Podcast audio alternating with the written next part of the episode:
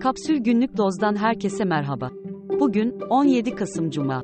Yurdun orta ve batı kesimlerinde parçalı bulutlu, doğu bölgelerinde ise yağışlı bir hava bekleniyor. Hava sıcaklıkları düşüyor. Şimdi haberler.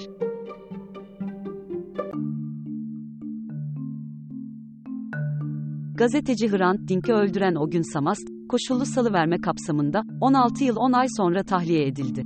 Samast, cinayeti işlediğinde yaşı 18'den küçük olduğu için, tasarlayarak insan öldürmek ve ruhsatsız silah bulundurmak suçlarından, toplam 22 yıl 10 ay hapis cezasına çarptırılmıştı. İnfaz yasasına göre, cezaevinde 15 yıl 2 ay kalması gereken Samast, 2020 yılında, gardiyanlara saldırdığı gerekçesiyle 4 yıl ek ceza aldı.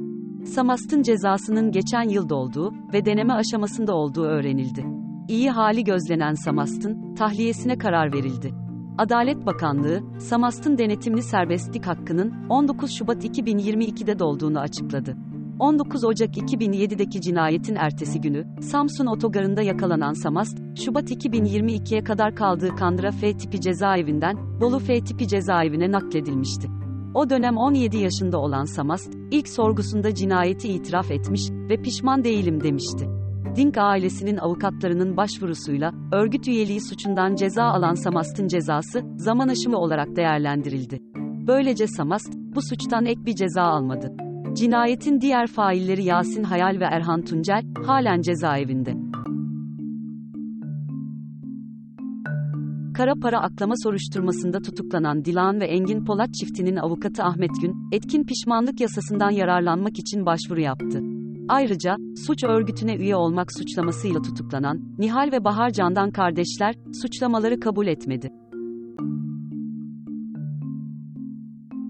Tutuklu gazeteci Barış Pehlivan'ın, kamu görevlisine hakaretten yargılandığı dava, şikayetin çekilmesi üzerine düştü.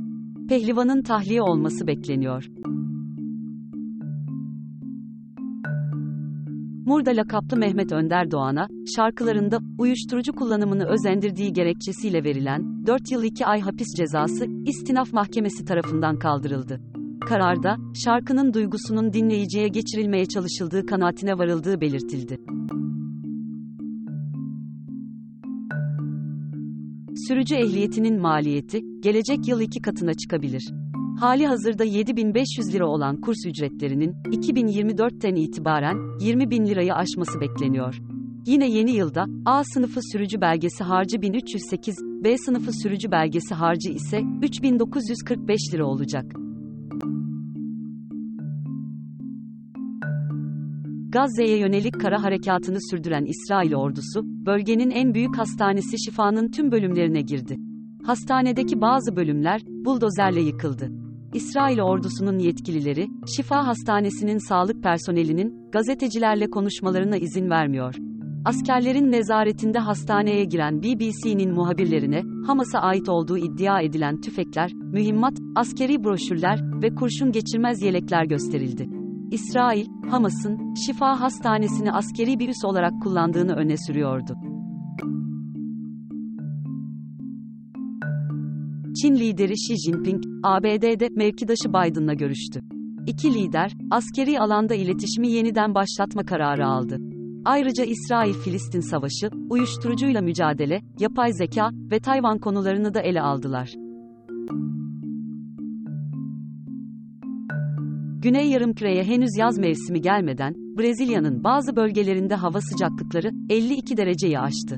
Ülkeyi etkisi altına alan sıcak hava dalgası nedeniyle 3000'den fazla kentte kırmızı alarm ilan edildi. İspanya'da Sosyalist İşçi Partisi lideri Pedro Sanchez yeniden başbakan seçildi.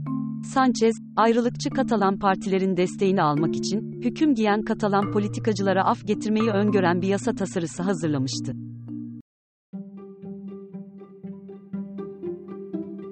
Daha fazlası için kapsül.com.tr adresini ziyaret edebilirsiniz.